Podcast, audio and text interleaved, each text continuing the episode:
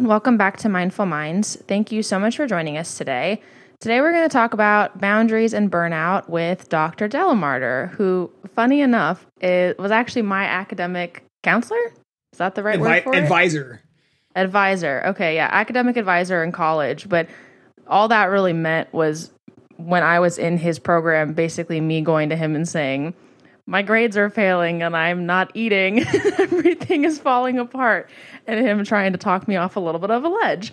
Um, but yeah, so it's a, this is probably the first time, it is the first time I've had anybody from like, a almost kind of like mentor-ish position in my life on the podcast. So thank you so much for coming on. You've like I've I've talked to you before and I've sent you emails about like how much you've drastically impacted my college career, but like you I went through some really crummy stuff in college and you were someone who like work was constantly checking on me, was advocating for me, was like showing up for me in ways that other people didn't show up and my college experience was not great and like I always like look back on it with like fondness when I think of like my experience with you specifically as a professor and as just like the way that you were always kind of in my corner. I, I never doubted that you weren't in my corner. And I think from what I've heard from other students, like that's a very, very, very common thing for students that went to the school that I went to is like, oh yeah, like, oh, but Dr. Delamarter, like, oh, he's great. And so many of us like follow you on Twitter and like still like keep up with you. And I think that that's just like a testament to how well you do your job. But welcome to the podcast. How are you doing? before we even start here. Yeah, But can you yeah, edit out no. my blubbering? That would be great. Yeah. Yeah. Um, no, I mean seriously, I've I've talked I literally mentioned to my mom, I was like, "Oh yeah, I'm having I have a podcast interview." And I was like, I'm I'm interviewing like Dr. Delamarter and she was like, "Oh yeah, Delamarter. Like you've talked about him before. Like he was really helpful." And I was like, "Yeah, yeah, I like him." And literally every person that I know that I've that's gone to the same college as me, like we all have similar experiences where if we struggled, like it was like, "Oh, well, it, it like we've had a lot of us have had experiences where we've we felt kind of judged or kind of shamed and i think that you've kind of always been like a safe place for students where we know that we're not going to get judged by you and we know that we know we're not going to get shamed by you. And then i think i had a really unique experience where i didn't just get like not judged and not shamed by you but then you also like fought for me in a situation that i really needed a staff member to like have my back. So thank you. I've said thank you before, and I've sent you, you know, emails where I'm being all sentimental and gushy, but I, I've always have really appreciated how you like stood up for me. So thank you. You're welcome. You know, it goes both ways though, because when I think about the students that come in and have coffee in my office or what have you, you are, even though you've graduated and, you know, I don't see you often anymore, it, I think about you and like our conversations that ranged from the totally superficial, silly, mundane to, you know, deep confessional kinds of, um, here's my past. Here's, you know, here's, Yeah. here's my life. And, um, I'm just honored that, you know, to have the relationship with people that would, would open up to me and trust me enough to do that. So, and then, you yeah. know, I like people and students. I mean, I actually like my students, you know, so it's, it's Yeah. not like it's not like a chore to advocate for them or or you know be on their side because I like them. So Right, right. Yeah, I mean, Yeah. my I've told people so many times my first experience like ever really actually talking to you was um I had a really weird like first few uh months in college. Um I had like a really significant trauma happen that I've talked about on the podcast a few months into the into college, but prior to that, I just was like losing my mind because I was like I don't have my mom. I, I didn't realize I wasn't going to have a curfew. Like I'm my my bal- I didn't, I'm not there's no balance in my life. I was like I had been had really good grades in high school and then I showed up to college and I was like because of the lack of balance and the lack of structure that like had been in my life because of just even living in like my parents' house and there being structure, I didn't really build that structure when I got to college. So like I didn't have times that I was specifically intending for meals. I wasn't like planning out like, oh, I should go to bed at this time. And it, my first like conversation with you was me literally showing up. I think it was just like a scheduled check-in that you're like supposed to do check-ins with your advisor. And I was literally like, yeah, like failing my classes, haven't eaten anything, haven't showered. Like I haven't slept. Like I'm doing Yeah, really I remember good. that. Yeah, and I was full panicking and I kept referring to myself, which I did a lot my first year of college as like I really want like valedictorian Fina back because that was the like Fina that was really put together in high school. I had my shit together. I was doing great. My grades were great. And then I got to college and I was like, why did everything just fall apart? And literally the first thing that you did was you said something about the fact that maybe we need to find a different Fina that isn't just going back to valedictorian Fina. Like maybe there's another one to find. And then you were like, also, let's get you food because you can't really do much without food. So you immediately took me to like the cafe, like on campus, and you bought me lunch and you were like, let's get food in you because that's we this other stuff isn't going to happen if you have no food in you. And I don't know if if you know this, but I actually was really actively struggling with an eating disorder in college, like really bad, um, and was eating like one meal to like half a meal a day. So people like looking out for me. I had friends that would be like, okay, we need to go get food. Like, let's go get food. So even something that was like that small that maybe didn't seem like it had that much significance, I wasn't eating like at all. So having someone be like, let's get you food is actually like, it was so impactful and like actually really important to me specifically because that that really was like so much of it was I was not nourishing myself at all and my brain was not working great because I didn't have energy in my body. And so it was like it was a very like parental kind of thing to do and I felt so like I don't have my parents and I felt very just like I was floundering. I missed my mom. I was like crying all the time because I don't I was like I don't have my mom. Like I I felt so like I felt like I was a 5-year-old again and it just was like such a weird like childhood regression kind of a thing, which I've since learned is very common and no one quite prepares you for that in college. Um, but yeah, it was very it was very helpful to have like an adult an adult adult because we were all adults but none of us we all were like we all we'd be like the grown-ups and then there's us um, to have like an actual adult be like no let's like give you a little bit of structure and like actually like do something kind of parental because it, it it was it was I seriously tell the story to people all the time when I refer to like my positive experiences in college. It was like I had this one academic advisor. so thank you so much because that was really something that like especially the food thing. That was a really hard thing for me and like still that's something that like is a huge like kind of love language thing for me when my friends and my family like look out for me in that way and are like, no, we need to get food in you. Like that's like something that is like so helpful for me. And it is helpful to have an outside perspective be like, no, no, no, we need energy, we need food. Because that's not super wired into my brain because it's something that I've struggled with for so long that food is not super high on my priority list. And I'm trying to retrain my brain so that it is higher. But um, having other people come in and be like, no, we need to get you food is, is has been very helpful. But you were the first person who did that to me in college and were like prioritized food, which was actually was like really impactful. So thank you. Uh, you're welcome. Um, so it's it's a, this is a great segue because uh, when I so I introduction to myself. Uh, I was a high school English teacher uh, before I became a uh, a college professor, and in my my last year of teaching high school, I had a student teacher uh, who was you know I was her mentor teacher. And after fourth, she was great up through about fourth period. And then after fourth period, she'd kind of fall apart and she'd like cry during class and stuff. I was like, "What Oh is God. going on? Right. And I, I asked her finally, and, and she goes, I don't know. I was like, Well, did you eat lunch? And she said, No, I didn't have time. I was grading paper. So her blood sugar was just plummeting, right? And you could watch it happen every day, right about fifth period. And so, um, you know, I did the same thing. I took her down to the school cafeteria, bought her lunch, and then I said, You got to keep like granola bars or, or something, you know, in your desk drawer. Um, because the blood sugar issue was having, you know, this kind of, um, I don't know what you called it. It was it was carrying out through every aspect of her being, right? Her her emotional Yeah. well-being, her spirit, her soul was getting crushed in the second half of the day because she just didn't have food.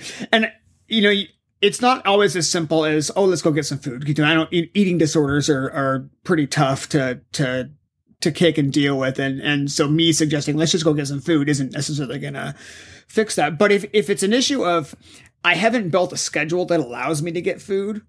You know, Mhm. like I scheduled a lab for 12 o'clock and I have class at one and I have this thing at 11. And so by the time I'm done with all that, you know, the lunchtime's over.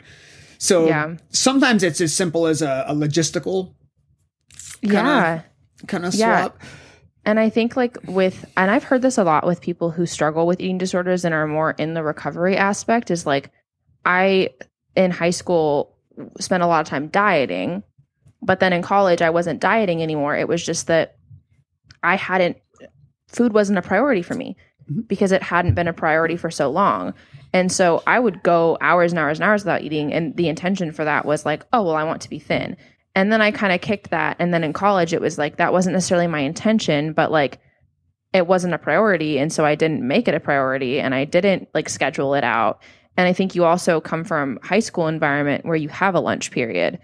And that's something that like once again, like I knew so many girls in college that like our diets consisted of like iced coffee until like 3 p.m. Like that was mm-hmm. all that we ate for college. And it was like, because you just, I don't think it's talked about enough how much of a drastic shift there is when you go from having an environment that you don't realize is structured, but that is structured. And then you have this like total free reign and control over your entire environment, not just school, but also like, I mean, I had a curfew up until senior year. You know, like for uh, in high school, like I I literally remember the first week of college. I had um my roommate who was also like we'd known each other for a long time. And she was going to go out with some we were all going to go out and like go we would just go grocery shopping really late at night but like not actually grocery shopping. We just go to the met and just like Yeah. go like walk around and be annoying. And the poor met workers had so many like dumb college students just like wandering around and being loud like really late at night. Um because they were open so late too. And um we would like just go out really late at night or like go get Domino's or like do a lake jump at two in the morning which is also Mhm. stupid and um we were all like everyone was leaving and i was like oh but it's like midnight. And i looked at my friend and i was like oh my god i don't have a curfew. And it hadn't hit me yet. Like I, it had not i hadn't even registered that like oh i'm because i was i'm a rule follower and it was like oh I, it hadn't even registered in my brain that like my parents aren't here. And it's not even that i'm breaking a rule that there there isn't one. Like i don't live with them. And i was like oh let's go. Like this is fun. So we we all left and like it was like the first month of college it was like every night we'd stay out till like five in the morning and we'd mm-hmm. all like doing nothing bad either.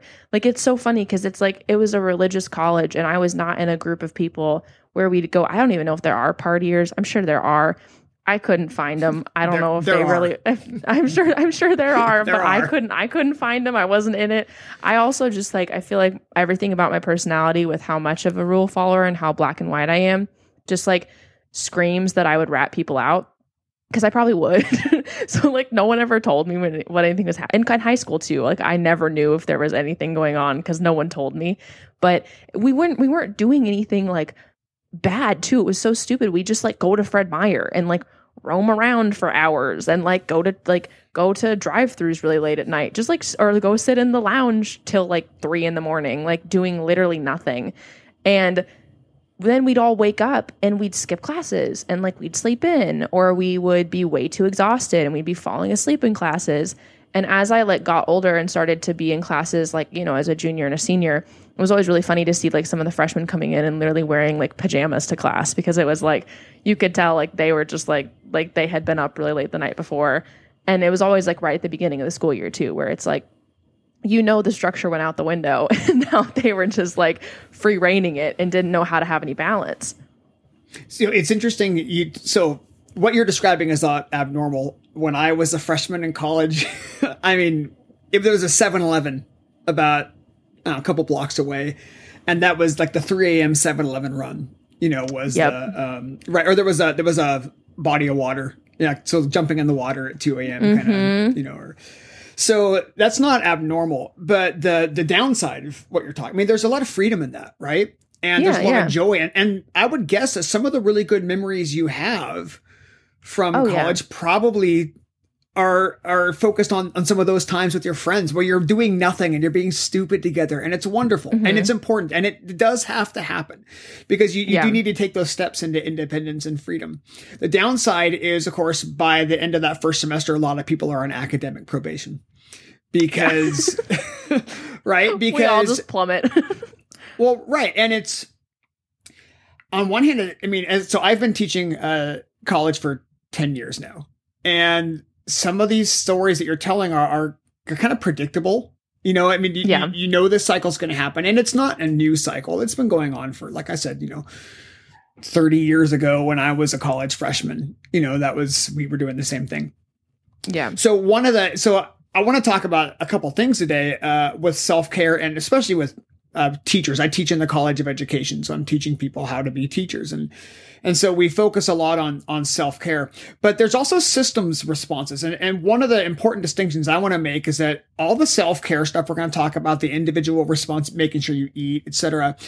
Uh, mm-hmm. that's half of the equation. There are also systemic things that work against self care, right? And mm-hmm. um, and so there a person taking care of themselves individually is great and it's important and it's vital. It, but it's only part of a solution to uh, there because these systems run us ragged, right? right. And, and the the systems take and take and take. So uh, at at our university, one of the things we've done is recognized some of that, and there's a lot of data that says uh, the first three weeks of school are actually a, an indicator of how a college freshman is going to do um, for their first year. And then we know that the first year is a pretty reliable indicator for how they're going to do overall in college. Like we're talking about dropout rates, et cetera. Mm-hmm. And so uh, at our university, I think this is since you since you were there. So I don't think this happened when you were there, but we now have a, a first three week of school check in for all like grade check in for all oh, freshmen. Good where we we we're academic advising and uh, professors upload grades and and we look and we have to have at least two things in the grade book by the first three weeks so that we can check and say okay who's falling behind so we can begin some of those life inter not punitive it's not punishment it's checking in to say hey we noticed that you haven't been going to class and you missed a couple mm-hmm. assignments. How's your sleep schedule right? How's your uh, I mean, again it's not punishment. It's it's not, it's not trying to orwellian control. We don't tell anybody what to do. They can continue to make whatever decisions they want to make but it is that right. what i did out of just kind of relationally i guess with you right, we're trying right. to build a system that does the same thing and catches people before they fall because yeah. after three weeks excuse me after three weeks you can still get caught up right? You yeah. Can, you can you can turn it around and and we'll work with you and all that. But um, you know, after a nearly a full semester, if it's week 14, you know, and now you're like, oh, I need to pass this class. Well, you know, it, eh, it's yeah. maybe t- might be too late to turn it around at that point. So the putting uh, in grades did, is great too, because sometimes like we had professors where like if, like it'd be like four or five weeks in, and there still weren't grades in the grade book, and it's like when you're already struggling, especially in the first year when you don't necessarily how to know how to gauge how well you're doing, it, it can be really difficult to be like, am I failing this class? Because I don't feel super confident in it, but I also don't know if I'm doing well or not. Well, there's a whole nother line of discussion that we're not going to pursue. Uh, again, I'm a professor of education, so assessment theory and, and the use of assessments to to monitor our progress. I'm if you ever anyone out there, listeners, if you ever take a class from me, you know, the, the model of, well, there's a, a midterm and a paper and a final, mm-hmm. and that's all it goes in the grade book. Yeah, I don't, I don't do that. so in my classes, we're, we're checking in on, on academic and personal progress from pretty much the second day of class. Uh, yeah. and they don't all go in the grade book, but you, I mean, so you might get feedback from me saying, "Hey, this is great," or "You're a little off," or "Oh, you need, you didn't quite understand this whatever. It doesn't necessarily go in the grade book though. Right. But right. so there's there's assessments that you can give that are are assessments for learning. The technical term is formative assessments that exist mm-hmm. simply to to give feedback into a loop of of constant the, the teacher monitoring his or her instruction, the students monitoring their like, oh, you know what? I didn't read that chapter carefully enough. I'm gonna next time I read, I'm gonna take notes differently because of the feedback I got. And right. it doesn't have to go in the gradebook, but we have systematized it university wide, at least for undergraduates, to have um, to have something you know quantitative and concrete written down that we can point to so we can jump in and help people uh, Yeah. early on if they Yeah. need it. No, that's so- that's I mean, that's literally like what you did for me. It just wasn't in a it just wasn't like an actual system, which was Right. very helpful. I mean, like having somebody check in and and that was also me kind of I, I think that I am very upfront and I'm a pretty open book. And so I was comfortable enough to be honest about the fact that I was failing my classes and I like Mhm. wasn't coming to class and I was really struggling. But a lot of people might not be super comfortable just being that upfront. And so I think like having the like tracking a little bit more of like, hey, you haven't been to class. Like, are we are we doing okay? And having someone maybe come to you and like in a very like, you know, like non shameful way, just like, hey, are we doing okay? Mm. Because I think that I've even had like um I will I will name drop her because she's great. Mary Ewert um uh is She is fantastic and she's a professor at the same college and um, i think that there's a really the best professors i've ever had are the professors that t- obviously know their material and take teaching seriously but then also are very aware that life is real and that like a classroom isn't a bubble and things happen and like things are gonna happen and it's it, there's never just gonna be a bubble where everything's perfect and your students don't have anything going on at home. Like there's gonna be things that happen where there there really does have to be like an acknowledgement that everybody's human. And she has such a unique like way of teaching where she's she's real upfront with her students about like she would walk in and be like i had a really hard day at home today so i might not you know be entirely myself. And we it was just like this most like honest and mm-hmm. pure like mutual respect that we had with her where she we had one day where she was like i i need to go home. Like i have something going on at home and i need to go home. And we literally were like we will do class by ourselves. Like we've got it. And she mm-hmm. was like okay. And she headed out and we did a study hall and we all sat there and we exchanged notes. We stayed for the entire hour. Nobody left and we were allowed to leave if we wanted to but we all stayed and we all worked together and we studied and we did our study hall. We exchanged like note cards and then we all headed out when we were done. And it was just this like it had been she'd built a relationship with us where we i came to her and i was going to switch my major and came to her and was like we were supposed to do a whole lesson plan. And i was like i don't think i'm going to teach and i don't know what to do. And she completely altered the assignment for me so that i could do a lesson plan on as if i was teaching college and do it as if i was teaching a college course on social media marketing because i was really interested in that and i was doing a lot of research on it um, for my blog actually and was like learning a lot about it. And she was like let's do that. Like you're passionate about it. You're probably not going to if you're not wanting to teach anyways you're wanting to transfer out of the program. Like let's do something that you're actually invested in and passionate about so that this project makes sense to you and you actually have fun doing it and we get a good result and if she had just been like no i need you to do second grade english or whatever or second grade math or whatever that i would have been like i don't really like like i wouldn't have been as good of a project. And i did it way better because she made some adjustments that fit for my life. And it wasn't just a me thing like she just did that with everybody. And i think that the whole idea of like even when it comes to checking in and like there there is just like it's so important to have this acknowledgement and this like mutual trust and relationship where you do acknowledge and have grace for people. And it's like no i get that you're human. I'm human. Everybody's human. There's going to be situations. And i think especially in those first few weeks of college i think freshman's humanity really shows where everyone's like really having a lot going on. And and it also happens to be like the first six weeks like people always have some weird tragedy happen. There is so much that happens in that first six weeks where mm-hmm. it- it's a weird like unlucky thing that happens where a lot of kids have like family members die or like pa- they find out their parents are getting divorced or like they have a big breakup. Like a lot of really big like really weird intense life changes happen in those first six weeks and it's just like a weird coincidence thing that just seems to happen. Um and the first six week my freshman floor like we all did our little life group.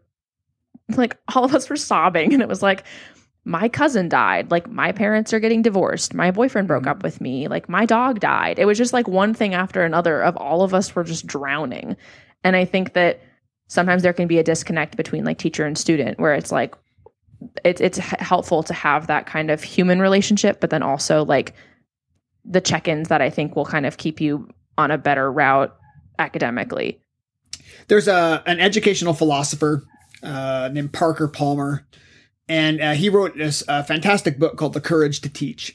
and in the introduction, he he's talking about when you when you teach, you know, we, we have these problems in the classroom we kind of expect. We think one, you know, students, the student mind is a mystery. So the solution to that, of course, is that I I just learn more about, you know, uh, the, the sort of psychology of teaching.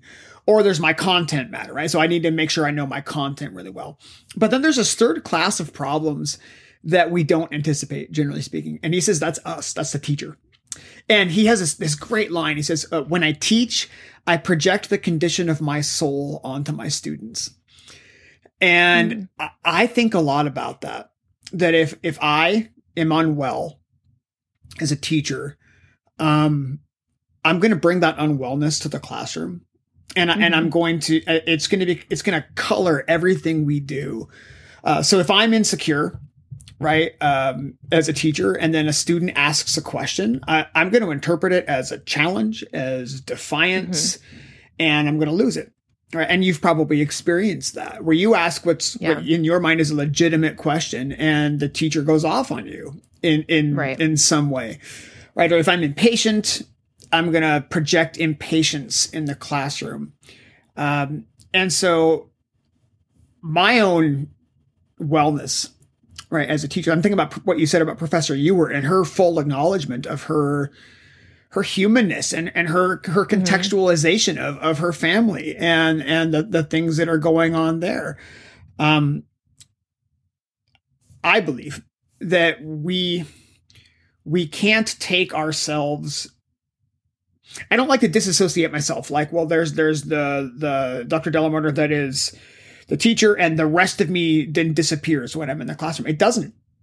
If right. I've had a fight, if I've had a fight with my wife and I come to the classroom, I'm bringing that. No, it doesn't mean I explicitly necessarily bring it in and I have to try to control it, but it is there. And to pretend like right. I can somehow separate my humanness into these little packages, um, you know, I don't, I don't think that that works. And so all those things you mentioned, I've had students in class who have just lost loved ones or have just you know a dating relationship has has eventually died um and yeah those things are present and they're real in our class. We we can't pretend like a, like a classroom is this lab you know where it can be sterile right. and every variable can be controlled. It doesn't work that way. We are human beings and who are messy human beings coming together in our messiness.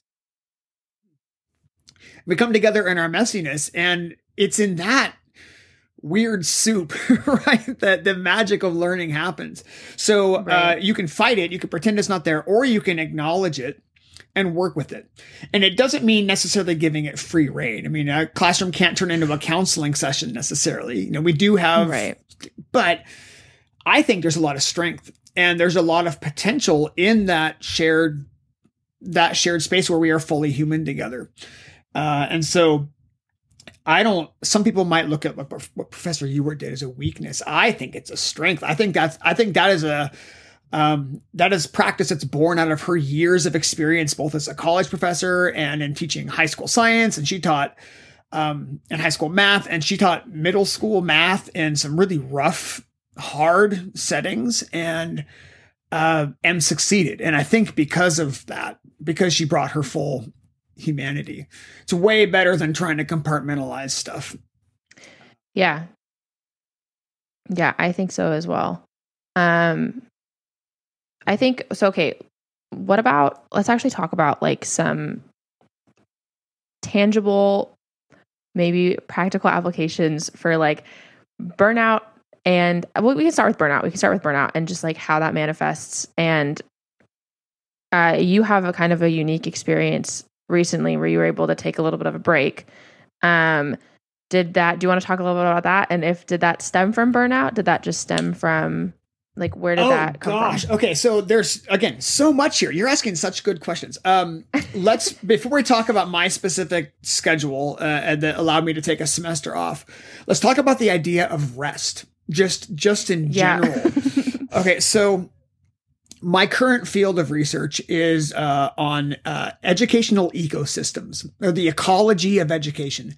So not oh, ecological, not ecological education where we're learning about you know watersheds and things, but instead, like if you look at a, a, a learning space, so a classroom is an example of a learning space.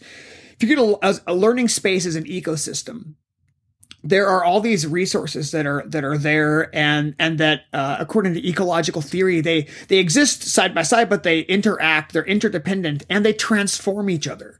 So as one of those changes it has this ripple effect and changes the other elements around it.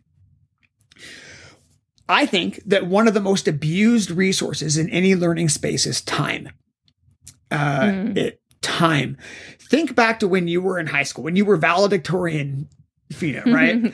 um, and you're taking your AP classes, etc. How much homework did you have on a regular basis? You have school for seven, eight hours a day, and then you have, and then in the name of quote unquote rigor, you have I don't know, an hour for uh, for AP Lit, and an hour for AP History, and, and et cetera. And then you have sports, and then um, you're still trying yeah. to have time with your friends at some point in time. And we run students ragged. We run them yeah. ragged uh, in the name of, like I said, quote unquote rigor. So we abuse students' time. Teachers have the same thing. You know, you're you're teaching all day and then you grade at night, then you're grading on the weekends. And there's this this lovely meme you see of of teachers around, you know, finals time. It's I'm on vacation, I'm at the beach, and I have a stack of papers on my lap. And Right. Right. That's not sustainable. That's that's burnout practice right? Because right. we're abusing a resource, and the resource is time. And if we don't find ways to use our time in renewable, well, it's not renewable, right? There's it's a finite thing. So if we don't use it well, we run out of it, and that has this ripple effect on all the other parts of the ecosystem. So I've been thinking a lot about how we use our time in a classroom, and and I've I, have taken a bit of a model from my my personal trainer. One of my COVID hobbies was uh, I was like, I'm going to get buff, right, over over COVID. and so I built a little gym in my garage, and I I, uh, I have a friend from high school who's now a, a personal trainer, and so we hooked up on Facebook and right got the video thing going, and so we're doing it. I'm seeing the gains, right, and I'm I'm drinking the right. protein shakes, and I, I've you know it's it's and uh, I'm like, let's do it again. That that workout we did yesterday was great. Let's do arm day again, you know. And he's like, no, mm-hmm. no, today is a down day. I was like, what do you mean? He goes, we're gonna get out the the bike and cycle really easy for like half an hour and then we're gonna do a couple little things and that's it. It's like no but i want the gains. It's like that's how you get the gains. You get the gains yeah. by by resting. And now right. i know that. I know that. But and, but something about the way he said at that time clicked in right? And i thought right. oh what have i done to my students? Right? Have mm. i created a system in which I'm not alone is everyday arm day right for my for my right. students in in whatever class I'm teaching. Am I in the name of rigor? Am I am I creating a workload that never allows for rest, never allows for the reflection that's necessary for growth, for full understanding? I can create a situation in which people can regurgitate stuff back for the test and not internalize any of it if I keep them mm-hmm. busy enough. But if maybe we breathe and rest. Yeah. Maybe it's going to go beyond I memorized it for the test to oh now I actually understand this, right? And you get that mm-hmm. that deep level of knowledge. So I've been thinking about this this ecological relationship of all the interdependent parts of a learning space. And time is one example. Uh, there are lots of other examples.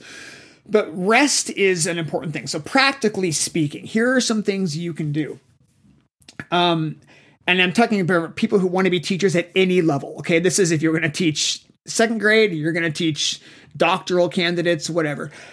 Um, I do not, I do not assign work over breaks. If it is a three day weekend, it's a three day weekend and you get your weekend. If it's spring break, you do not have to read a book over spring break. You don't have a paper due the day you come back from spring break. I don't do that partly because I don't want to have to grade that thing. Yeah, yeah. Right, right. I mean, every work I give you is right. So, but but you need a break. I know that I need a break when spring break rolls around. So my students probably do too. So right. I take that seriously. I don't assign work over breaks. A break has to be a break, right? You should not yeah. be at the beach with stacks of papers on your lap.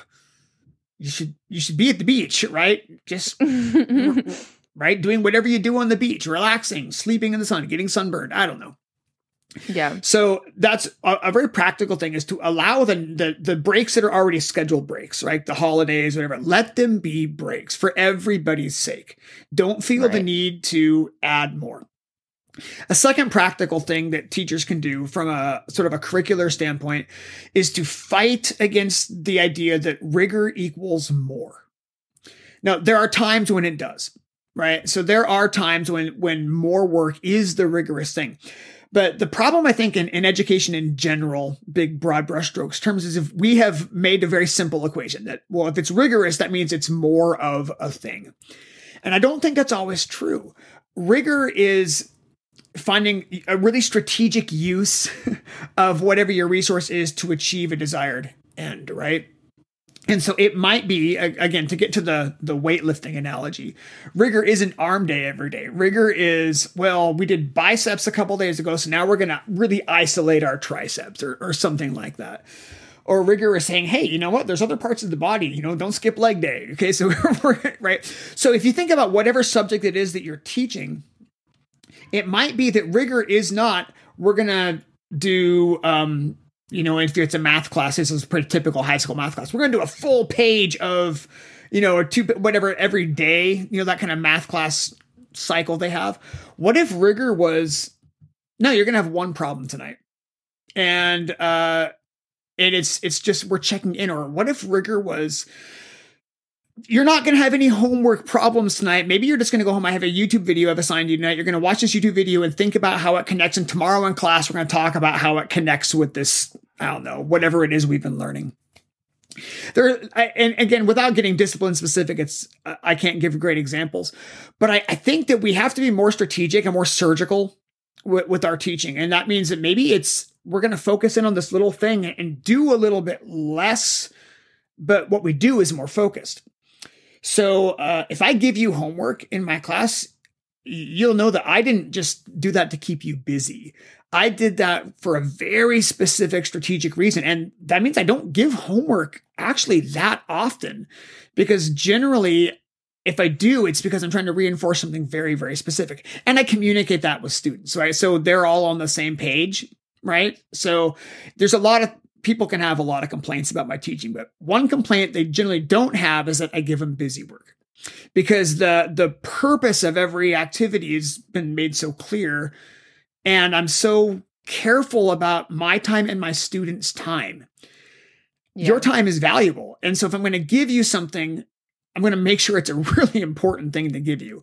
And it's not just right. more for the sake of more because because I'm uncritically just dumping stuff on top of you. Right. I might I might critically dump stuff on top of you, but I've chosen and I'll communicate why.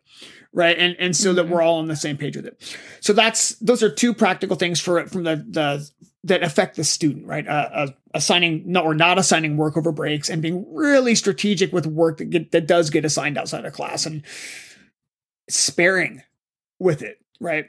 But then the, yeah. the third one is is for teachers, and this is one that took me a long, long time to learn. And this was advice I got from a mentor early in my teaching career. He said, "Okay, uh, you need to come in early, stay late, and work weekends, but you only do one. You pick oh. one." Yeah, yeah. we're all thinking like, oh no, I have to do all this. He said, pick one of those. So he said, my life begins at four o'clock. He said, four o'clock comes, kids are out of the room. I'm done because I choose to come in early. So he would come in at 5 a.m. or something like that. And he said, I go out, I go out to shows, I go to music and dinner with friends. I'm free in the evenings because yeah. I come in early. Some people don't want to do that. They want to stay late. That's fine. And some people want to work on weekends and then have just a, a, shorter work day during the week. And that's fine if that's works for your schedule. But the, the really important thing is to pick one. Uh, churches and schools share this. As institutions, both of them will take and take and take and take and take, and they will not stop. Yeah. They they will not draw the boundary. A school yeah. will not draw a boundary for a church will not draw the there are occasionally individuals, you know, that might like mm. a, a, really uh, a pastor who gets it might say, no, you can't volunteer anymore. you know, uh, No. Yeah. A principal who gets it might say, no, you can't be on another committee. Right. Mm-hmm. But for the most part, these are institutions that rely on, and I think in, in the best of intentions, people giving and giving and giving of themselves, but they're not going to draw the boundary. So it is incumbent upon the teacher to draw that boundary. No, I will not work on the weekends. Now, that means I'm going to work long days during the week, but I do not grade or plan on weekends. And Yeah. it takes some time to learn and it, it's countercultural, right? Because we again we have this this uh dialogue and this discourse of more is better, more is rigorous, more is true commitment. And I think more is more is how you tear your muscles, right? More is how you actually don't have gains. Uh, if every day is arm day. Yeah. So Yeah. those are three kind of practical uh, things. A piece of advice I give to all of my pre-service teachers and folks who want to Yeah. go into education. Well, and that's like so much of this crosses over to if you have no intention to ever teach in your life and you're already out of school, like specifically the because if we're being super realistic, like the w- capitalism, just to get super broad with it, and like the way that working environments are for the m- most part in the US, aside from, you know, some companies who are maybe very aware of burnout and really intentionalize rest, but that's not really like you know if it, some some some work environments that might be a huge priority. I don't think it is for most. Um there yeah i think that something that i've found a lot of my friends and i have all struggled with especially coming out of college and going into the workforce is like oh okay this is we don't get a break. Like cool this is fun. And the there's a much like there's such high stakes when you're living on your own. And it's like oh i work and i make money to live and like i can't just take a break. Like that's not how this works. And i think that I've talked to so many friends who are like and if you just go on any like you know if you go on twitter if you go on tiktok and there's people in their 20s like there are so many people just being like i'm supposed to do this till i'm like 70 like how? Like how is that even supposed to happen? And I think that it's one thing that I've been living on my own. I live alone. So, like, I very much so, I live alone. And I also really decided to go full throttle into adulthood and get a dog who was very, uh, medically needy and like needed a lot of medical support and needed a lot of like emotional support and needed a lot of money to put into vet care and i really tossed myself into like adult responsibilities pretty hard. Um, and it's been about a year and a half since I like moved out and like got my own place and started like, you know, really working full time because COVID really threw off the timeline.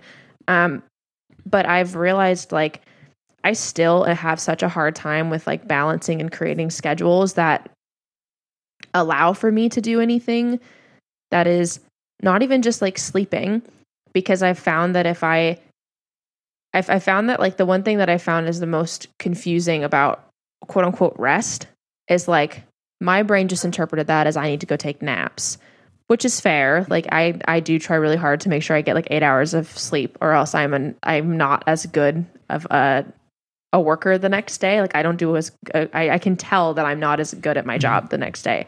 But I found even more so that like the the sleeping part is actually not as much of what I the rest quote unquote that I need.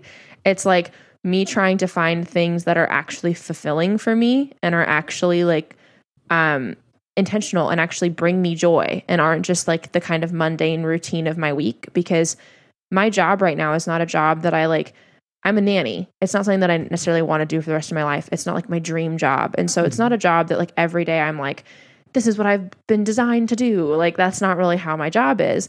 And so I found that like me prioritizing literally like date days like with myself of like oh I'm to go antiquing because that makes me really happy and like I'm to go to the beach with Stevie and we're to go do a beach day. And even further like taking time away from Stevie. Like I for the first time she's a year and a half uh yesterday um, for the first time since I got her, which I got her when she was seven and a half weeks old, um, like three weeks ago, I literally took my first day of going and doing something fun by myself with without her. Where it wasn't, I know, it wasn't me leaving to go grocery shopping. It wasn't me leaving to go like get gas or go run errands or even to go hang out with a friend. It was me leaving just to go like I literally went to like the farmers market and did like um but like not for the intention of groceries just for the intention of like walking around. And i mm-hmm. went to um i went antiquing and i went and walked around and like sat in a coffee shop which i haven't done in a year and a half partially because of covid and partially because i it felt really wrong to just go sit in a coffee shop by myself and know that she was home and like alone and not being played with. And it was like oh i'm failing her so I literally went to my parents' house. I dropped her off and I was like, you get to hang out with Gigi and Papa and you get to have a play date with with them. And in my head I was feeling great that she was being taken care of and having fun. And I took like a, a day for myself for the first time in a year and a half. And I think that you don't realize that like you're not actually doing things that are making you happy until you start doing them. And then it's like, oh, okay, like I don't actually feel exhausted after this. I feel like really like rejuvenated and kind of refreshed of like, oh, I got to go do something that was fun and like didn't have any timelines on it. And part of that, like, I think it's a really good point to bring up the fact that most institu- institutions are not going to set boundaries for you. And if you're willingly doing more work and you're willingly putting in overtime, I think especially in a job where it is like an hourly pay job and you're not getting paid overtime and you're just putting extra time in just to put extra time in, it's like they're not going to tell you to stop that. You know what I mean? Like that's something that you have to set a boundary for. Um, a church is a great example because like I've I was volunteering in my church. I don't have church anymore um because we had it out. But um when I was in really involved in my church as a high schooler, I was a 16, 17 year old who was in college because I did running start. So I was taking college classes. I was taking full over a full load. So like what was a full load for uh for their credit wise, I was taking like 5 credits over that. And then I was volunteering at my church. I was like working I think 3 different jobs. I was dog walking, I was babysitting, and then I was tutoring. And I was also like in the choir at my church. I was on the worship team. I was on the prayer team. I was doing production. I was on every single team I could physically be on. Not once did I ever have anyone come up to me and say, "Hey, we need you to step back a little bit because this there's no way this is healthy for you as a teenager to have this much responsibility." It mm-hmm. was we're getting essentially we're getting free labor from a teenager without paying them and like of course like it was benefiting them and that's not just to like you know crap on all churches but i think that i wasn't old enough to know that like i needed to probably take a step back and so I my therapist recently asked me like when was the last time you like when did you when do you think the burnout started? And I was like, "Oh, um years?" Like I don't think I have a great answer for you on that. I would guess around like 16, 17. Um mm. but like even that I could have been earlier than that. And I think that there has been a lot more conversation around rest and burnout and like especially in the last year. Like there's been a lot of talk about burnout, even social media. It's like all the little infographics and stuff. But I think it's just so not the way that the world is is built. That like rest is not prioritized. And so it's something that you often kind of have to fight for and like really have to like push like no, I'm going to rest. I'm going to rest because the way the world is built is not built for that. I I had a I'm not going to name names, but a, a pastor that I knew who, in a moment of, I think, bragging, maybe, he said, uh, Well, you know, the devil doesn't take a vacation, so neither do I.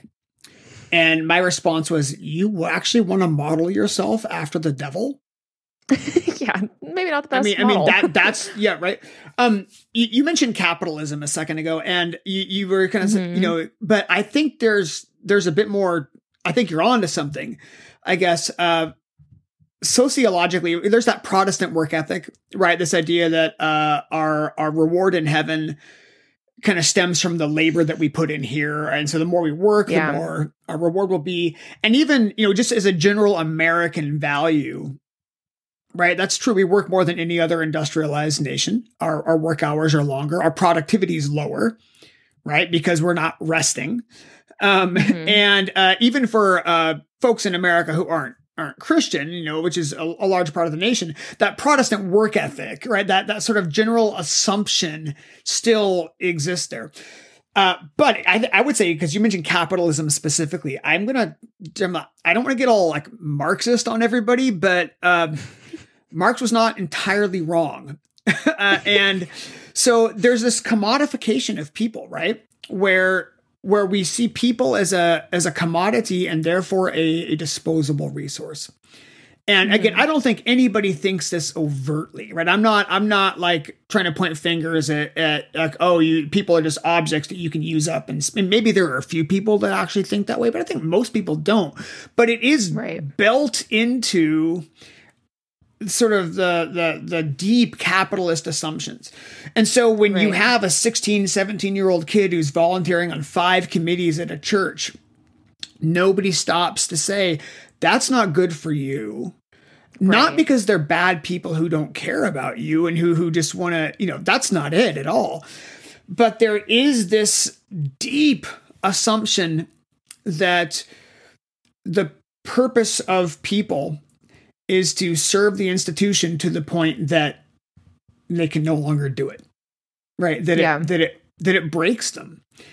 Yeah. Um and so uh like you know my father's generation you talk about somebody I, well I'm a company man right and what mm-hmm. what that meant was i am loyal to my allegiance is to this this company and i put in my 40 years and i get a gold watch and a pension at the end, and you know, life expectancy being what it was, you probably died three or four years later, right? Because your usefulness, your utility as a person had been used up in your work.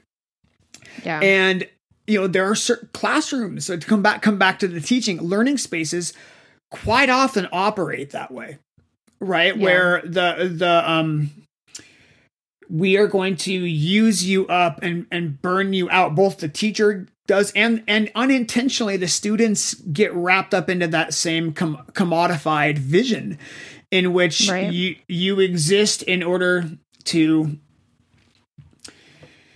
well to what i mean that's that's that's the way to, to what what to what end yeah. so now to go a, a little deeper with this you can also look at this as a um an eschatological issue. And so for those of you who don't know that particular term, it's a it's a term that refers to the end times, right? So uh, in in in the Christian world, right, we talk about eschatology as what, you know, heaven, right? What we believe about the nature of heaven and when we're going to be going to heaven and how we get there, et cetera, et cetera. Right.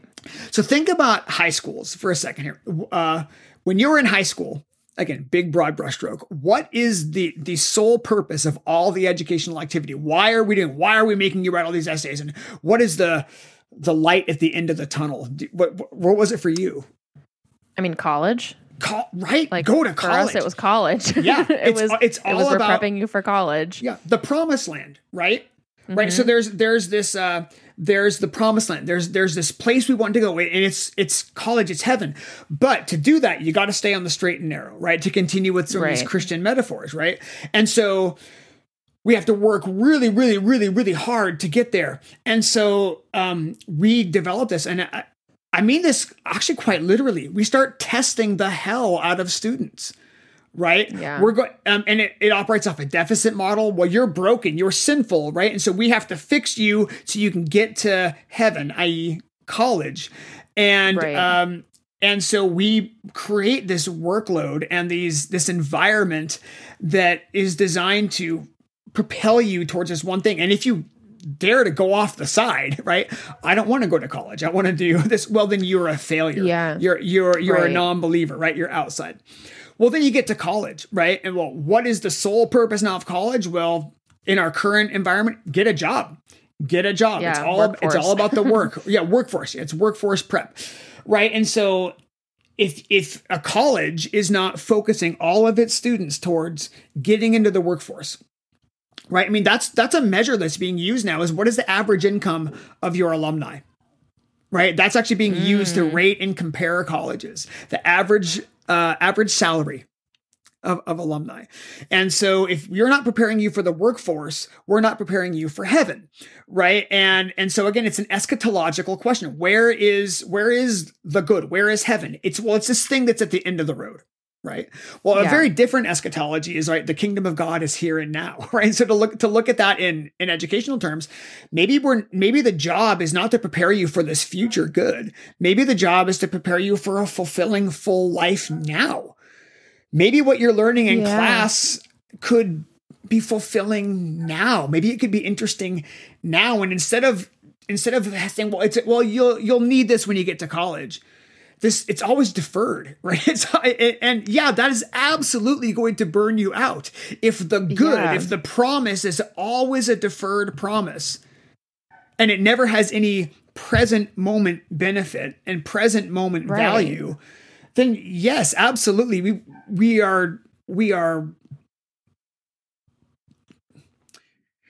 how to say this the best. Do you remember when you were really young, really young kindergarten, and you just loved to learn naturally? And by the time you got to your mm-hmm. senior year of high school, you could not wait. We so we kill it, right? We kill that natural yeah. thing, right? Our school structures just obliterate this sort of natural inclination to learn and, and discover the world around us because it's always about a future good. And it's never about yeah. well wait what matters now? What matters to you in your life? So when professor Ewert said well wait a second here's this thing you're interested in now. Right let's make right. this applicable and, and, there's still a skill set you're practicing right uh, of you know having outcomes and and creating a lesson plan that aligns with those outcomes and and being able to to demonstrate that that was Professor Ewert acknowledging, well, the, the future good is not the only good that we can be talking about. We can we can be looking right. at the again metaphorically the kingdom of God here and now.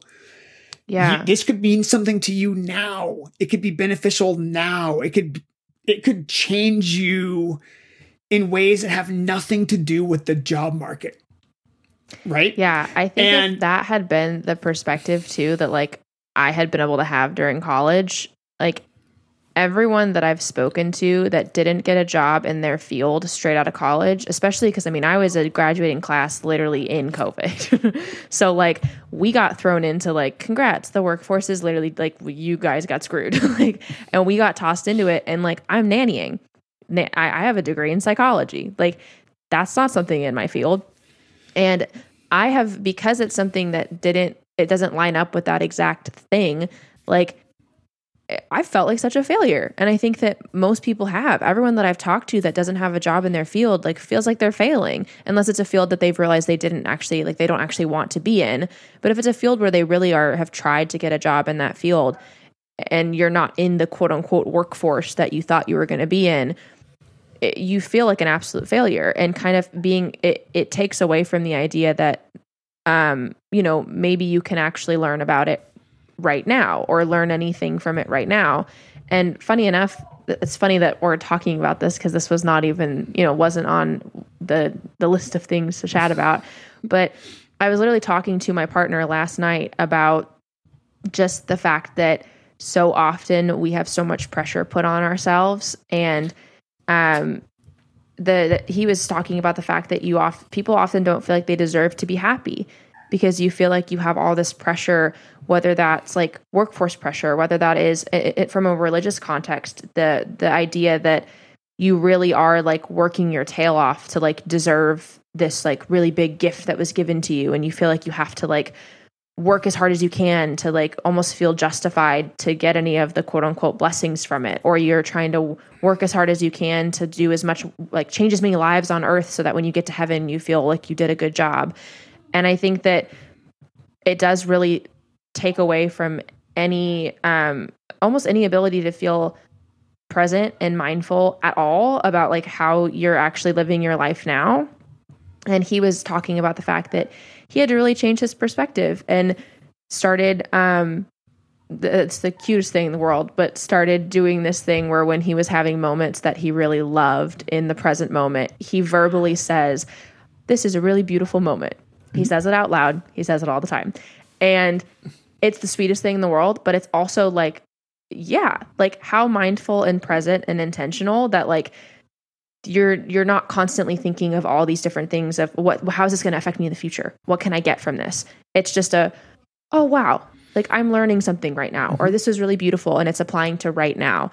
And I think that was never something that was present in like the way that I was taught high school. And it was only communicated from very few people in college. And I mean, there was more prioritization with rest and um, self care in college. Um, I think partially even just because of the time that I went to college, self care had definitely started to be talked yeah. about in society more.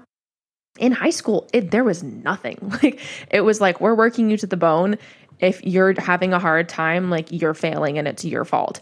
And you're talking about kids, like literal kids who are often going through a lot and mm. you you you're, you're putting them through the ringer and they have no a lot of times no support system or no ability to cope even like you don't even really know coping mechanisms sometimes yet like it's like you're there's a lot of uh, a lot of learning that for me at least happened in college where self-awareness all of a sudden was like hello and coping mechanisms you know introduced themselves but i didn't really have those in high school and so as hard as my college experience was like my high school experience was also like i i was a lot more academically um, rigorous in high school than I was in college. In college, it was my goal to get to get not uh, to get B's and C's. It was my goal because in in high school, I put so much pressure on myself to get A's that it I would literally be sobbing like yeah. trying to study for tests because I was so terrified of like what happens if I don't get an A. And it was to the point where like I'd be up at like three in the morning trying to study for tests. My mom would come in and be like, "You need to go shower and like take a second because like you're having a full meltdown right now, and this mm-hmm. is not good for you." And it, it's just it does that. Those are kids that you're you're instilling habits and you're building these habits where they're not taking care of themselves, and like that does continue into adulthood. Like once you leave college, if you've built all these habits where you're just working yourself to the bone you don't know how to set good boundaries, you don't know how to rest. Like, of course you can learn still as an adult, but like it is hard to break those habits. Like once you're once you get into the workforce and then you're like, okay, well we're just going to keep trucking along and keep being exhausted and it's not it's not a healthy cycle and it's also not helping. I mean, it's helping you know people who like to take advantage of you but it's not helping like the collective whole of society with with the way that our mental health is just plummeting. Like it's not not a good trend. No, and there's a lot of there are a lot of factors that contribute to sort of the the um, the mental health situation. You know, with you know COVID and workforce issues and and you know America's a, a sick place, and I I yeah. I, I don't mean disgusting. I mean I mean our our soul is is yeah. ill right the american soul is ill we're a we're a a wonderful country that's really, really messed up with with yeah. such potential and such damage and and and that you know that gets in under your skin. I, I want to make it clear, clarify something I said earlier when I was talking about sort of workforce, you know, the the deferred good uh, versus you know uh, uh, a current good. I don't think it's an either or, right? And I think this is this is part of the the we don't talk well in nuance culturally. We talk really well in bi- in binaries. It's this or it's this. And absolutely, I want my students to be employable when, when they get out of our programs, out of our university. I want them to have a, a marketable skill set, a useful skill set.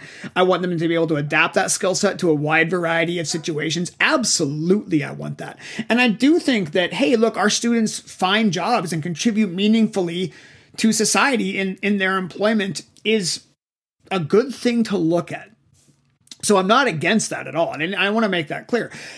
But it's gosh, it's not the only it's not the only metric, it's not the only goal. And I think the the the teacher's job at the high school level too. High school teachers, this is low-hanging fruit. Right? We can do this.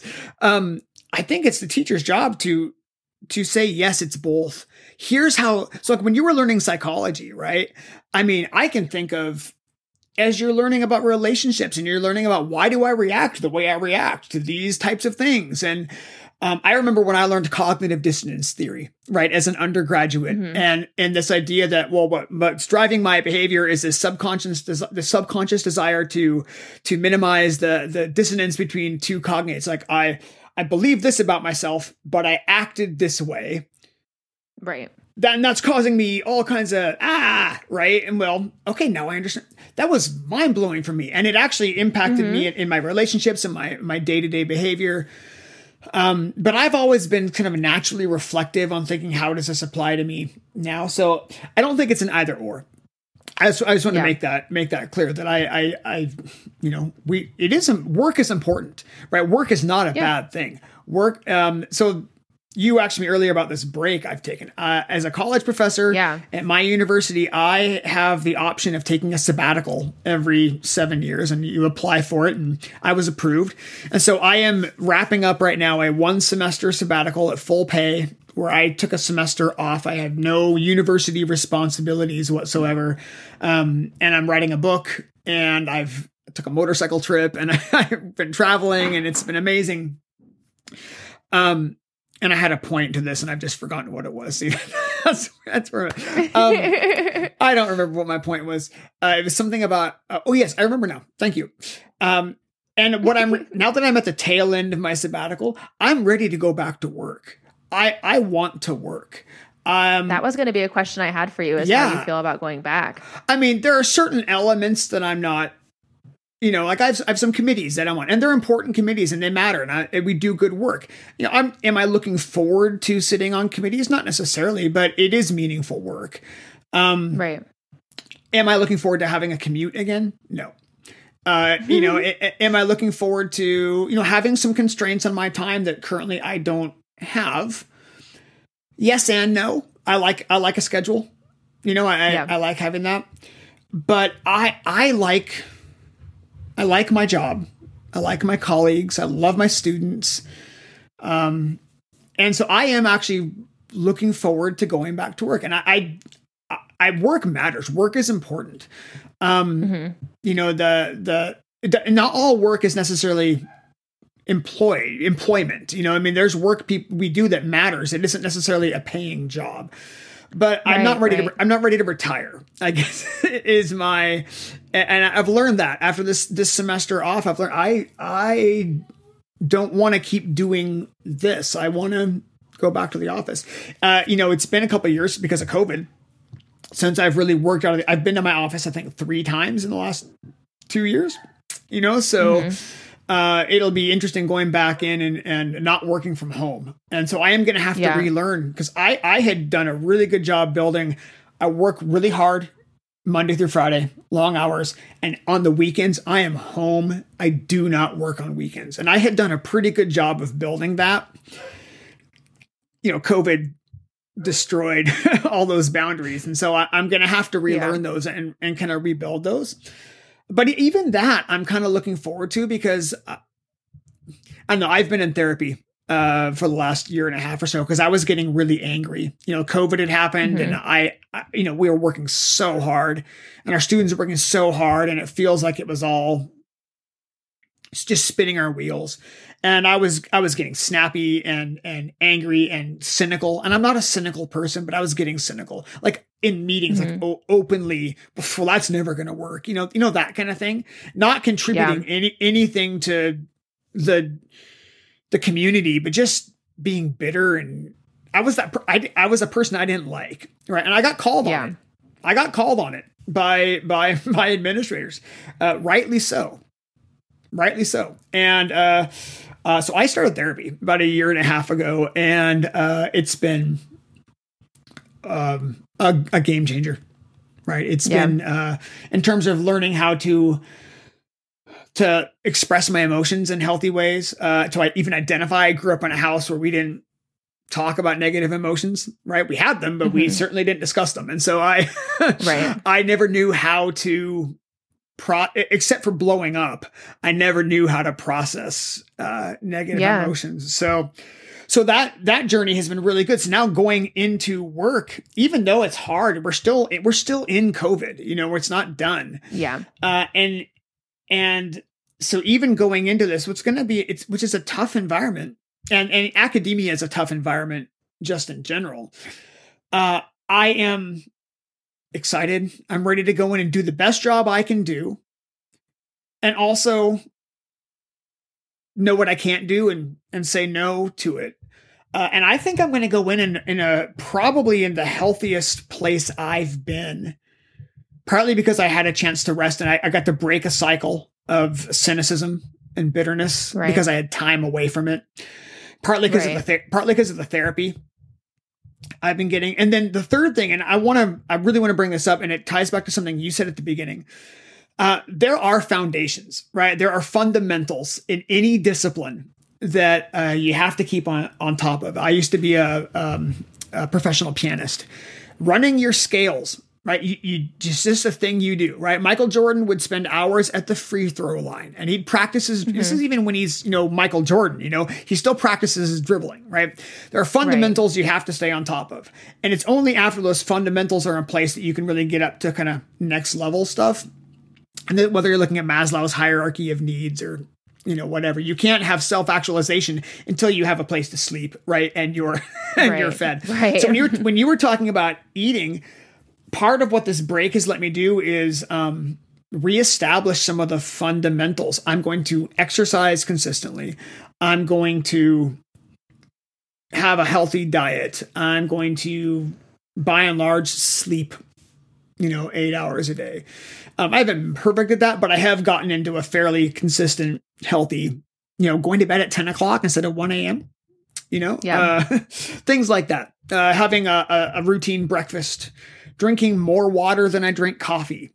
You know, little Right. little things, and these by themselves are not going to create wellness, but they are the fundamentals that allow you to create wellness, right? and that'll, um, but if they're not in place, uh, everything you're just going to spin your wheels. If you're if you're getting three hours of sleep a night, you can do all the mindfulness and you know yoga you you want to do, and it won't matter Yeah. because you're sleeping three hours a night, right? Right. Um, so, uh, so I've gotten a chance to to really get back to some of the fundamentals over this break. Uh, I didn't start off there, right?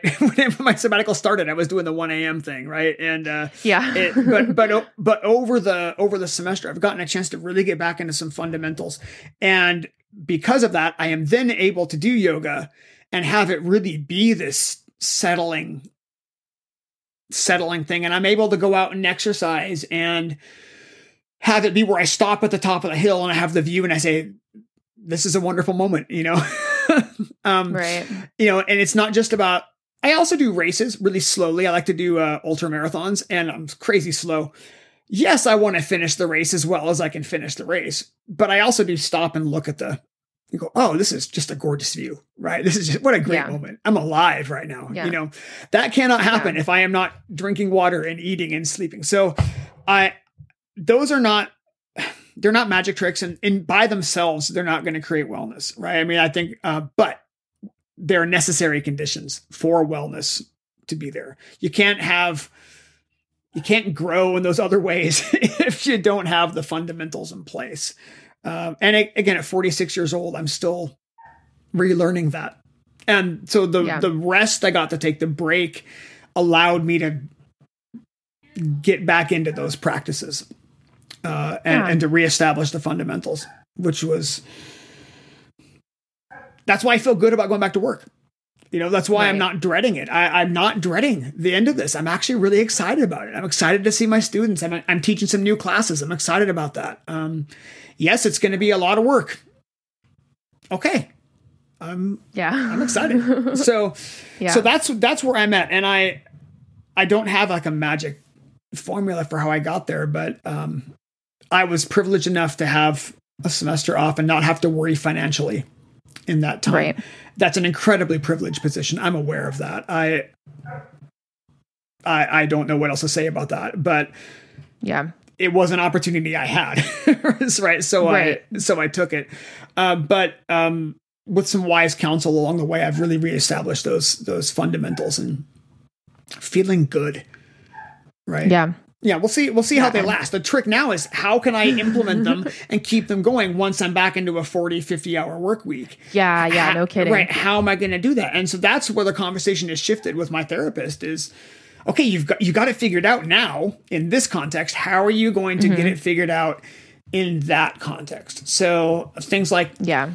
could I ride my bike to work and have that be my exercise, right? And then it takes care of, you know, a commute and it doesn't, you know, it's 30 miles.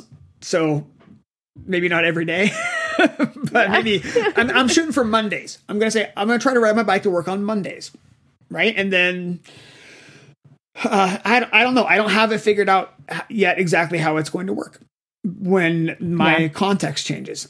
Uh, but I'm hopeful that I'm going to be able to to make that transition.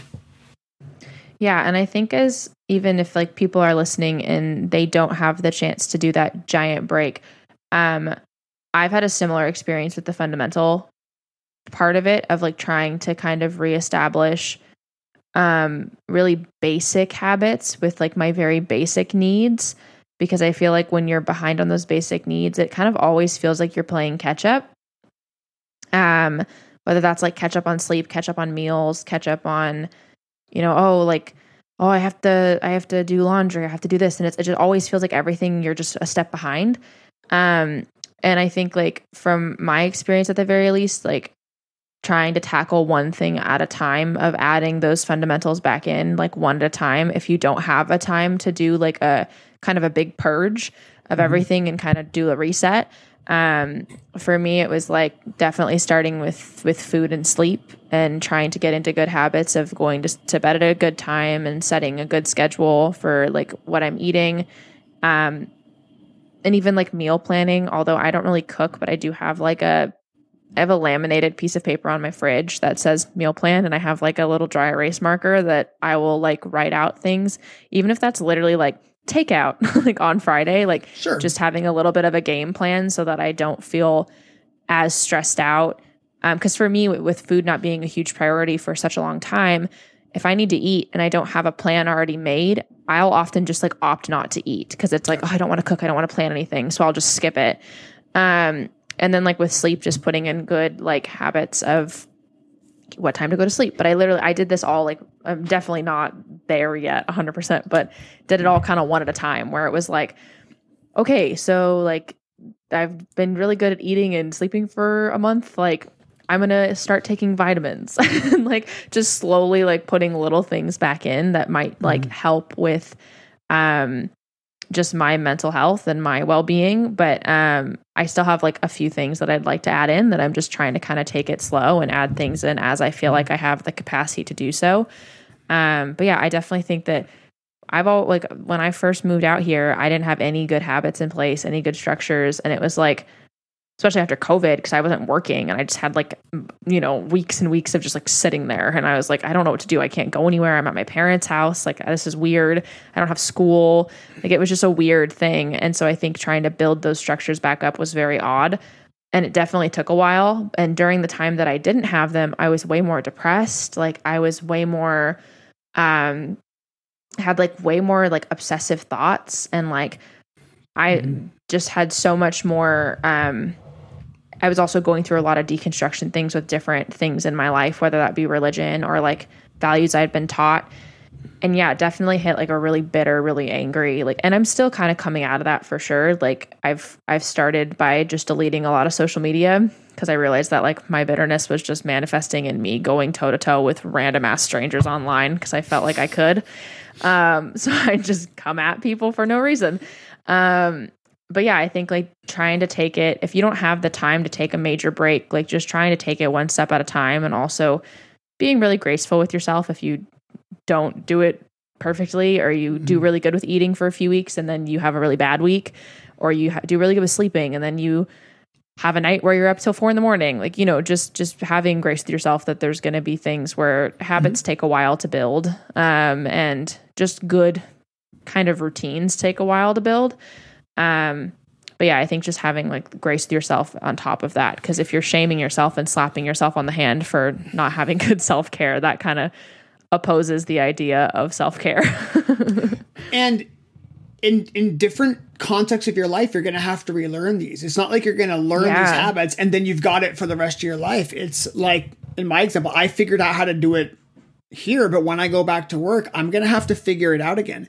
And yeah. someday when I retire, I'll have to figure it out again. Uh, there's Erik right. Erikson's, you know, sort of uh, life stages identity theory that you know we we have these identity crises and all the habit reformation that accompanies them at you know different stages of our lives we we aren't one person through our whole life and we don't have we don't figure it out when we're you know 22 and then it stays with us forever no we have to keep Right. relearning and that's okay that's not doing it wrong that's being a human being right that, Right. that exists in different contexts in different times of your life and so maybe like you Fina maybe you were had some of those things really well mm-hmm. figured out in high school maybe like you know valedictorian Fina right and then you got to college and this change where I no longer have this structure imposed upon me and now I have to relearn it. That's okay. And then Yeah. someday, you know, you have a you move in with somebody, you have a roommate, you get married, whatever. Now I have to figure out how those things work Relearn. with another person in my house, Yeah. right? And then I have kids. Okay, so how does that work? Uh, Yeah. And we have to keep reading, and and that's okay, right? That Yeah. that's okay to be- constantly be working towards it. But what I tell all my students is that there is it is never too late, right? You could you could be tomorrow could be the day you're going to die. And Yeah. that could still mean that tomorrow morning you're going to choose to get up and have a good healthy breakfast, right? I mean, uh, Yeah. because it is never too late to make to say I'm going to do something different tomorrow than I than I did today. It- you never reach a point ever in your life, and most of the things we're talking about here are are things that are not dependent on, say, you know, socioeconomic status or or no. Some people they can't eat well because they don't know where they're going to get their food, right? For sure, yeah. right. And and or they live in sort of one of those urban deserts, you know, where their healthy choices are really super hard to come by. And, right, um, right. Right. And some people might have job or life situations that really honestly preclude good sleep. And and I, I get Yeah. that. And I I want to acknowledge that those exist and and um acknowledge that there is a, a degree of privilege in saying, no, I'm gonna be able to actually control what I eat and when. And Yeah, and, I- and I definitely have not an across the board thing. Right. It's no, it's not. Um, and again, this gets back to Maslow's hierarchy of needs, right? That it's really hard to move up to the sort of personal growth and personal wellness if those fundamental bottom of the triangle shelter, clothing, safety, and security, if those things aren't met, it's really hard to to take the next steps. Um, and there are people in some situations, you know, here and abroad that that are in that don't have those things met. And and we could talk Right. about wellness until we're blue in the face, but you know, if you're living in in Syria in the middle of a civil war, wellness is not it's Yeah. kind of a moot point, right? Because you're just trying to stay alive. so So yeah, it's also not a priority. Like you're, I feel like when you're in a survival mode, the, and that's honestly why like the whole me trying to develop good fundamental routines with my needs is something that only came about after I left college because like my entire college experience was very much so in survival mode. Like I was mm-hmm. just trying to make it through. I had a lot of trauma, I had a lot of things where I wasn't trying to like do self-care. I was trying to like to be super frank, trying not to like end my life. Like that was where I was at. So I was trying to just like make it through. And so I think when you're in that survival mode, the idea of trying to get to a place where you're like thriving is like not even on your radar. You're just trying to make it through a day. Um but yeah, I think that like once you're able to kind of get to a place where maybe you're it, and even if you're able to get to a place where your uh trauma or your uh finances or whatever, like that kind of hardship plateaus a little bit and you're able to kind of like, okay, I can stand on both feet and like things have calmed down or whatever has happened. And you're able to take a breath where you can try to focus on actually building a road to like thriving and not surviving. That's kind of where this comes in. But it's definitely, yeah, it's definitely not something that's just like, there's probably a lot of privilege in the conversation itself of just kind of it, just talking about it almost as if it's like, oh yeah, like self care, and it's it's definitely not. It's not. It's a something that not everyone even has access to. Um, but yeah, I thank you so much for coming on. I'm I feel like this will be. I, I don't know. I I really like listening to you talk. I think you have a lot of really great things to say, and I think it'll be really helpful for people who maybe want to go into the world of education. But I also think it's going to be really encouraging and validating to people who went to college, went to high school, like went through those experiences, are going through those experiences. Because I think it's something that's not talked about very often about just how hard it all is and like how how often you come out of it feeling just really burnt out and then you're supposed to hop into the world and you're like I don't know how to do this. Um but yeah, thank you so much for sharing your perspective and your wisdom because I think you have a lot of it. Tell that to my kids. Um I uh, I appreciate you appreciate you inviting me on. Uh, you know, I, I, know we went a couple different directions than than we anticipated, but mm-hmm. you know, I have a 20 year old daughter, and I'm watching her wrestle with a lot of the same things that you were talking about. You know, like s- developing sleep schedules, and oh, I forgot to eat. You know, and yeah, and all that, and so. You know, this is something I'm watching someone I love very much kind of experience some of those same kind of growing things. And um, I'm just so grateful that you asked me here. I'm so glad to see you maybe on the other side of some of this, right? Because I haven't had a chance yeah. to talk to you in a couple years, and yeah, um, just to see you not just in survival mode, but where, where yeah. now I'm able to ask some of these questions and, and implement some of these things. It's really cool. Yeah, thanks. Yeah, it's definitely.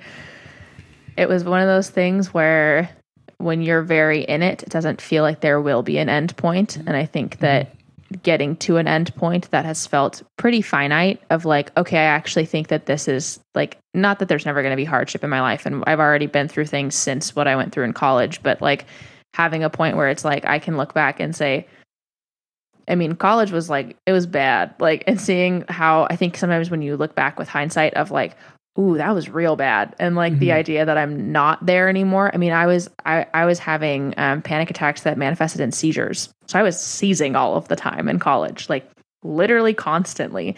And even the idea of looking back and being like, I haven't had a seizure in like a year and a half. Like that's really cool. Just things that like in the moment didn't feel like they would ever be things that I didn't have as a part of my life. It's it's been very very very encouraging I think as a whole for any hardship that I go through of being like, okay, this is going to have an endpoint. It's going to have an endpoint, and like, who knows how far away that'll be, but it's going to have an mm-hmm. endpoint. Um, but yeah, thank you again for what you've done for me, what you do for all your students. I think it's so evident that you really care about us as people, and it. I think it has helped a lot of people through like their college experience because no matter how great your college experience is, it's still just kind of in nature, it's a lot of learning and it can be really tricky, um, both academically and then just a lot of learning about yourself. Um, but yeah, so thank you for coming on. Thank you for having me. Um, so I have a chance. Can I- oh, go ahead. Well, I was going to ask if I could just... pl- if I could plug something. Yeah, I was just gonna say if you had anything that you wanted to let anybody know about this, this is the this is the shot. Okay, so you mentioned Professor Ewert.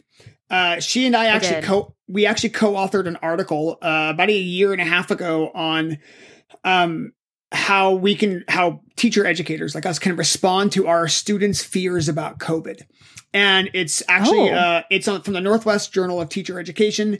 Uh, and but it's uh, there's no paywall, right? So if we could put a, a link maybe on your blog and people could read it if they oh yeah to, yeah that'd be pretty cool. And then um, you can follow me on Twitter if you ever want to see like pictures of my cats and stuff uh, at Dr. Delamarter. And uh, finally, one of my self care things, one of the things that relax me and restore me is I. It's so cliche. I I've gotten really into vintage Legos, and I have a YouTube channel devoted to my Lego collection. And so uh, we'll put a link to that, I suppose, if we could. Uh, so you can. It's just sad. It's like middle aged man having his his meltdown thing. But you know, if you like vintage Legos and education, I even rap on one of the videos. I wrote a Lego rap. So, oh my god! Oh, I know. It's as amazing as you can imagine it would be. So if anyone wants to see any of that, there's a we'll put a link up. I love that. No, I will 100% link all of that. Yeah, no, we can so if you guys want to check any of that out, I'll put it in the link in the episode notes so that you can check all that out. You can follow uh, Dr. Delamarter on Twitter, which I would highly suggest. Very great content. Also, by the way, I deleted my Twitter, so I didn't unfollow you. I just we we called it. I was it was I was so negative. I had to delete it. So didn't unfollow you. Just literally threw the whole thing in the trash. Um, but yeah, I will I will link all of that. Um, I love that you guys did an article together. You guys are like my two favorite, not to just like pick favorites, but I'm going to pick favorites. You're definitely my two favorite professors from college. Um, but like I, that's the thing too. I, I love the education program so much. I like wish that I had just like wanted to be a teacher because I loved like the program and I loved the professors so much. And it was like, so that was like one of the biggest things for me when I switched over was like, oh, I have to leave. Like I wanted because I never got to take one of your classes, and I was like, I I wanted to like take one of your classes so bad. Um, but yeah, so they're both great. Obviously, you've heard Dr. Delamarter talk for a while, but um, uh, Mary Ewert is also fantastic. Um, but yeah, I will link all of that. Thank you so much again for coming on. I really appreciate it. I think this will be really encouraging to a lot of people. Thank you for having me. Bye, everybody. Yeah. well, that's all the time we have for today. Thank you guys so much for listening. And if you enjoyed the podcast, please rate us five stars on iTunes and leave us a review. You can also follow the blog on Instagram at Seraphina Blog and visit us online at seraphinablog.com. And as always, to end our time, unclench your jaw, take a deep breath, and remember you can always learn, you can always grow, and you can always choose to live your life in a more mindful way. I will chat with you guys next week.